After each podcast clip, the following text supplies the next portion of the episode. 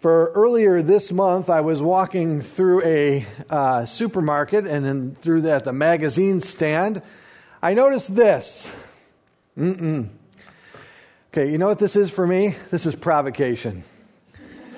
when I read something like this, I have to stop. And even as though it says, please don't stop and read the magazines here, we want you to buy them. I stopped and read the magazine there. Okay? There is no way that you can put this up in front of me without me having to engage it somehow and some way. Is truth dead? Now, the article went on to describe the current culture that we live in today and the manner in which our government communicates with the people, etc.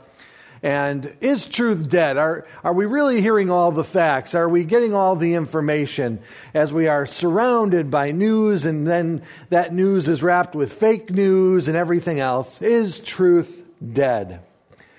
Now, what many of you may not know is that this was formatted after an article that was written in April of 1966. I wasn't born yet, but someone told me about it. Okay? And the article that was written in April of 1966 was Is God Dead? And look at how they're formatted. They're identical. In 1966, this article was written because theologians were actually moving away from the understanding of a deity. If, I don't know how that's possible, but that's what they were doing. And so Time asked the question Is God dead? Now look at how they formatted Is Truth Dead? The exact same way. In the exact same font, the exact same uh, format, etc. And as theologians were trying to write God out of the picture in 1966, I asked the question Are many trying to write out or erase truth from our society today? But that begs the question. Before we can erase something out, we must understand and identify what something is. So, what is truth? And has truth been lost? And is it possible that truth is dead? That's the question we are going to be exploring this morning. And we begin this journey with the passage you read at the beginning of service in John's Gospel, chapter 18, because there is a dialogue that we must notice if we are going to begin the conversation concerning the subject of truth. So if you turn with me to John's Gospel, chapter 18, verse 33. And I'm sure many of you are familiar with this uh, scene. And so Pilate entered his headquarters again and called Jesus and said to him, Are you the king of the Jews? And Jesus answered, Do you say this of your own accord? Or did others say it to you about me? And Pilate answered, Well, am I a Jew? Your own nation and the chief priests have delivered you over to me. What have you done? And Jesus answered, My kingdom is not of this world. If my kingdom were of this world, my servants would have been fighting that I might not be delivered over to the Jews. But my kingdom is not from this world. Then Pilate said to him, So are you a king? And Jesus answered, You say that I am a king. For this purpose I was born, and for this purpose I have come into the world, to bear witness to the truth. And everyone who is of the truth listens to my voice. And Pilate said to him, What is truth? After he had said this, he went back outside to the Jews and told them, I find no guilt in him. Verse 38. Pilate asks the question, What is truth? Now, there is something missing. There is something missing from that question. For in verse 37, Jesus says twice, He has come to, wit- to be bear the witness of what? The truth. The definite article is found there twice before the word truth. When Pilate reiterates the question to Jesus, the definite article is removed. Instead of stating that there is a truth, Pilate asked the more obscured question What is truth? What is it? And within that question, there is the tonality of can we know what truth actually is? We don't know the actual manner in which Pilate asked this question.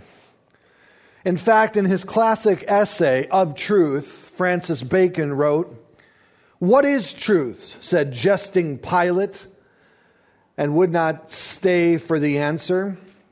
But we are not certain that Pilate was jesting. For centuries, Roman and Greek philosophers had discussed and debated this very question and had come to no settled conclusion. Whether Pilate was sneering or sighing as he asked the question, we do not know.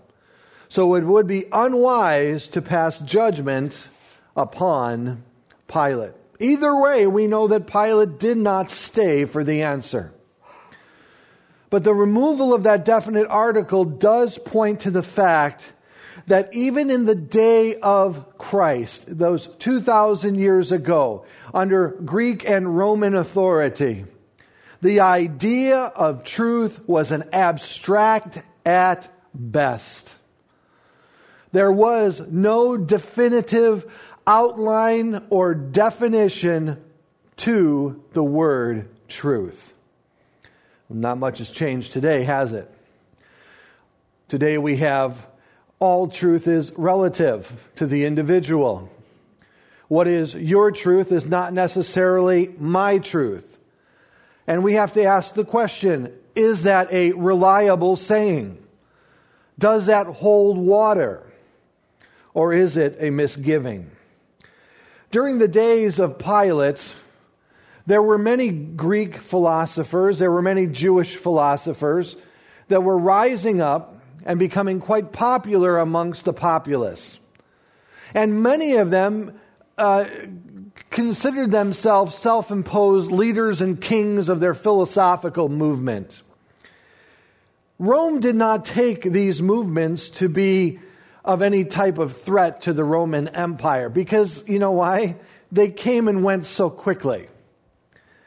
Uh, another philosopher would rise up and, and a following would follow him, and then another one after him, and that following would then follow the second and a philosopher, and so on and so forth. And so, for Pilate, an educated man, you know, he saw this as just another, uh, it was an irritant, possibly at best another philosopher, dismissing the idea of the kingdom because, as Jesus said there, that his kingdom was not of this earth, so Rome, therefore, really wasn't interested at that point. So, was Jesus simply a philosopher that uh, carried and bared witness to a set of truths that could be set next to any other set of truths or standards that society may have? Or what he testified of, was it so much greater and more significant than that? Again, as Pilate responds, we see that in his own mind, he had been confronted with this reality so many times, he didn't believe that truth was knowable. And therefore, he just asked the question of Jesus what is truth? I like what Charles Waring said.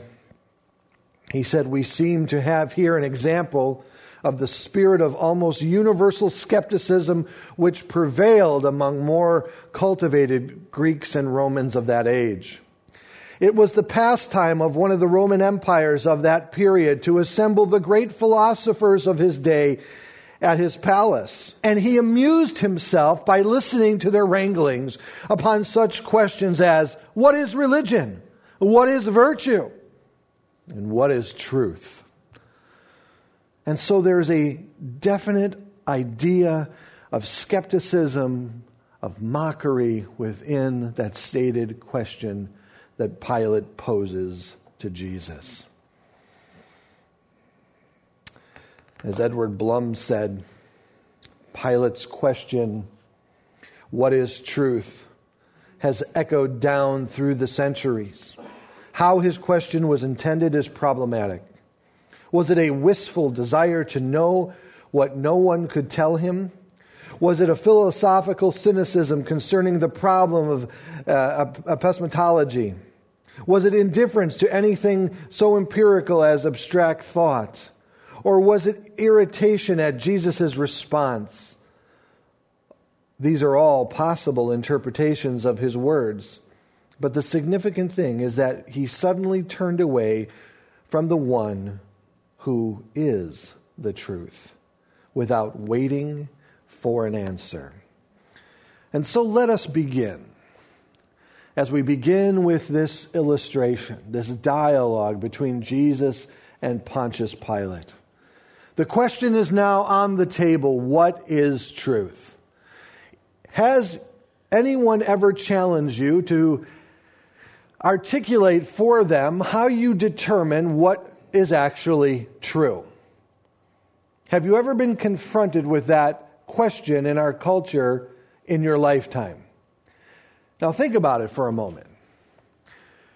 It's not that you are just asking somebody what they believe to be true. You're asking that person how they know what they believe is true. How did you qualify that belief to understand it to be true?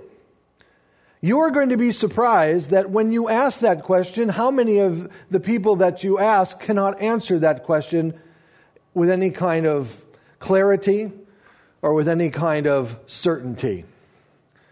They have never reasoned out in their own mind today how one establishes that something is true or false.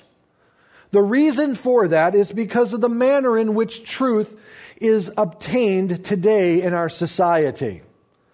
In fact, you may be shocked to know that there are truly only two methods of truth. And both methods are displayed in our society today. Norman Geisler, one of my favorite scholars, did the, some of the best work on truth. And he says this There are two basic views of what truth is. One says that truth is what corresponds to reality. That's a good one. The other says that a view is true if it coheres or holds together as an uh, eternally consistent set of statements. The former says that truth is what corresponds to reality. Truth is telling it like it is. The latter compares truth to a web hanging in space so that its own network of connection upholds it, like a chain. Each link is dependent on the others to hold it together. Now let's stop there and consider what he's saying. There are two methodologies to the establishment of what is true. One is based on reality, what is actually in front of us. The other is based upon circumstances, experiences, and opinions. And it's developed over a period of time, and it is linked together after one experience, after another experience, after another experience has been wrought. The truth that is supported by reality, this acknowledges that reality contains certain sets of truth, and these are the truths that we adopt. So we accept the fact that there is a reality that we must subject ourselves to, and within that reality, there are a set of truths that we must hold to be true. So when we look at the past, the past, the present, and the future are all framed and contextualized by this reality. But truth created by experience and opinion, for this one, truth is developed over a period of time and can be exclusive to that person or individual. Does that sound familiar? What's true for me is not necessarily true for you. The past is over with in their idea of thinking. The future is unknowable, and the moment dictates the truth of the day. This will also then, I believe, uh, satisfy what some now are calling the third methodology of truth, the pragmatic methodology of truth. If it works, it must be true. Now, think about this for a moment. It may be the first time you've ever been confronted with such a, uh, an idea. It may be that it's early on Sunday morning and the coffee hasn't settled in yet. But remember, this question was asked 2,000 years ago What is truth? The question is still being asked today What is truth? And I agree with Norman Geisler. It's either based on reality and the subset there within, or it is based on one's personal experience and personal opinion. Now, our society wants to allow and accept that everyone can establish what is truth in their own mind. But just because someone is allowed to believe and accept that, does that make that true? No, not at all. This last Thanksgiving, I was having an interesting conversation with my extended family. And as we were talking, these individuals were stating that over the last year, they have come to question quite a bit of what they thought they believed. And the reason they came to this conclusion wasn't because of an epiphany that God gave them, but because they have subscribed to Netflix. And in Netflix, there's a series of documentaries on conspiracy theories. And you can find a conspiracy theorist that will challenge any known idea that we have. For example, did we actually land on the moon? Um, was you know a couple of our presidents aliens? Um, whatever it may be, you will find that on Netflix. And they were watching these and they were being entertained by them, first and foremost, but they were also then beginning to question what they had accepted to believe to be true because of the doubt that these documentaries and these conspiracy theorists were placing within their minds. So I asked them a question. I said, You're wrestling with truth, but I let me ask you again this evening. How do you personally establish what is truth and what is not? And they were hemming and hawing over this. And finally, they came down to the realization that according to the methodology in which they have adopted to establish truth, they then realized that they could not establish what is true or what is not. And then one said to me, We are not sure if truth is knowable.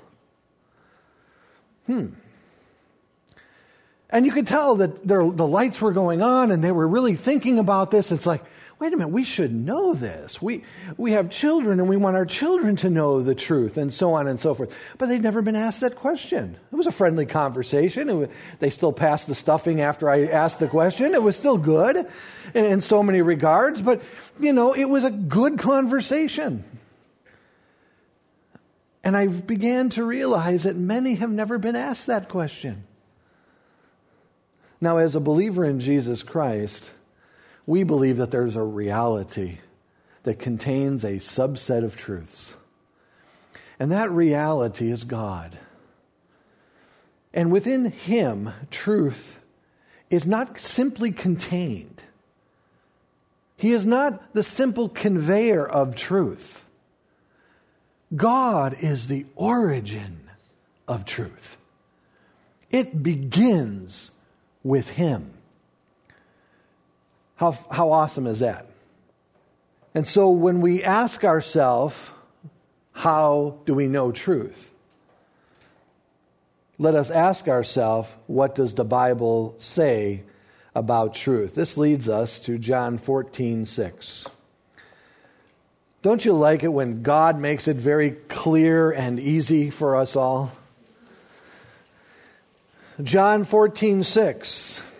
Jesus said to him, This is to Thomas, asking him about the direction and where he was going and how to get there. Jesus says, I am the way and the truth and the life. No one comes to the Father except through me. Let's understand what Jesus is saying there when he calls himself the truth. As William MacDonald stated, then the Lord is the truth. He is not just one who teaches the truth, He is the truth. He is the embodiment of truth. Those who have Christ have the truth. It is not found anywhere else. Amen and amen. If we are truly going to know what is true, we must first and foremost know Christ. Because he is the truth, not simply the conveyor, but the origin thereof. When Jesus prayed in the garden in John 17 17, he said, Sanctify them in the truth. Look at this last phrase Your word is truth. Jesus said he did not say, as many uh, as do today, Your word contains truth, but he stated very clearly, Your word is truth.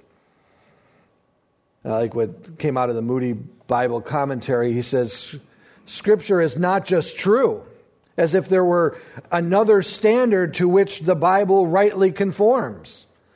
All Scripture is God breathed and therefore the source of truth, just as Jesus is the truth. And Greg Laurie wrapped it up by saying this the Bible teaches that God is truth. So some people say all truth is God's truth. No, because some truth is not truth at all. God's truth is the only truth. And the only way to know if what we are doing is true, the only way to know, the only way to know if what we is moral, the only way to know if what we are doing is good is if we measure it up against the standard of God's word. If it does not, it is not true. It is not good and it is not moral. This is where truth begins for you and I who are believers in Jesus Christ. It starts with Him, and it is throughout the Word of God. This is why a Christian living in a biblical worldview is so necessary. Because we are saying that we acknowledge that truth is a reality found in God, and therefore we act according to those truths. And as the world tries to develop truth as it goes along, as they go along through life, through their experiences and their opinions, etc., we now have a society that loses its cohesiveness. We, we now have a society that is no longer uh, connected with any moral absolutes. And as the Bible says, all are doing what's right in their own minds. And this is a glimpse of what is happening in our society today. This is why moral relativism is found. This is why truth is being explained away uh, on the basis of personal experience, etc. I think it is interesting that the moment individuals questioned, is God dead in 1966, we were then led to ask the question, is truth dead? Well, of course, if we want to take God out of our society, if we desire to purge him out of our society, are we then not saying also that we are purging truth along with it? With him, I should say.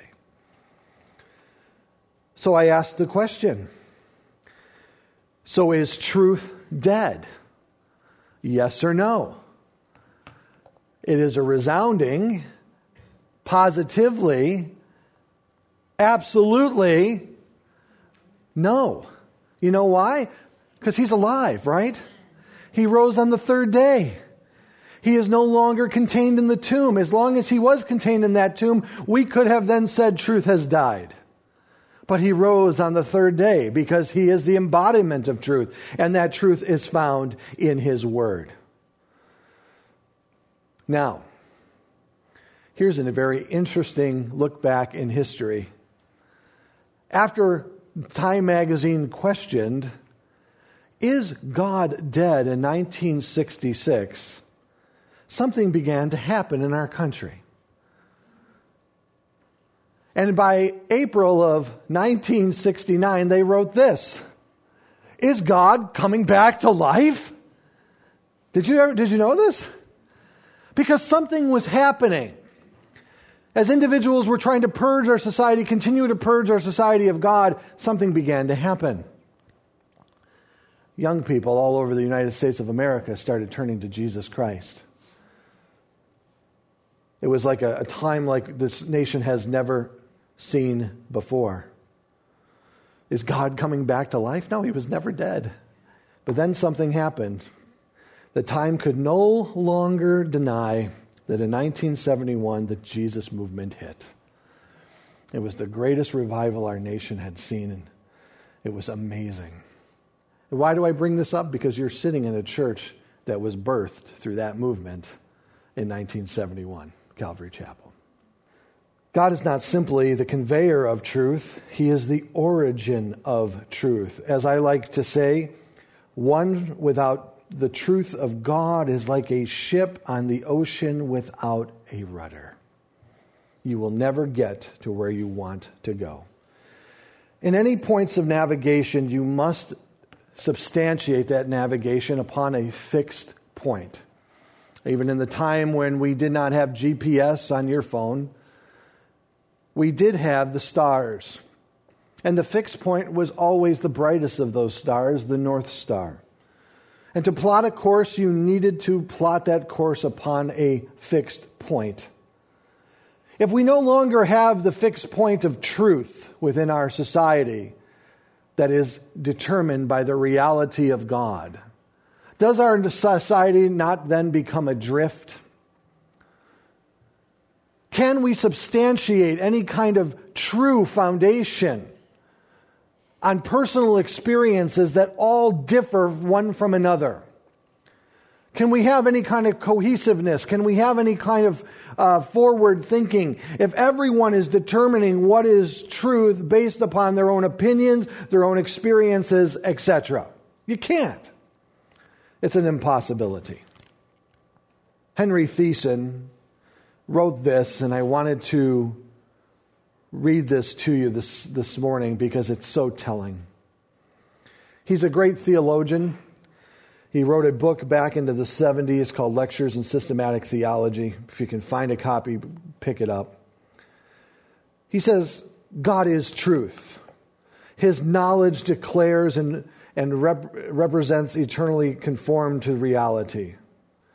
The truth of God is not only the foundation of all religion, but also of all knowledge. God is true God in that he is genuine God as well as truthful God. He is the source of all truth. The conviction that senses uh, do not deceive. The conscientiousness is trustworthy. That things are what they appear to be and th- that existence is not merely a dream, rests ultimately upon the truth of God. In other words, we live in a world that is true. Many ask with Pilate, what is truth? Ultimate truth or reality is God. I cannot help but notice that as Pilate stood before Jesus Christ, and asked that abstract question what is truth? He was just inches, maybe feet away from the reality of truth. Not staying long enough to hear the answer, he therefore uh, didn't allow himself the revelation that Christ could give. How close are we to truth in God? Are we staring it in the face and yet simply in our stubbornness rejecting it because it calls for us to adopt a meta narrative that we do not want to subject ourselves to? Think about that for a moment. How close Pilate was. And yet, though he determined Christ to be innocent as he was, he missed that moment where the kingdom of God is truly not of this world, but is the containment of truth. Because our King is the truth. His word is the truth. Not merely the conveying of this truth, but the reality of it contained.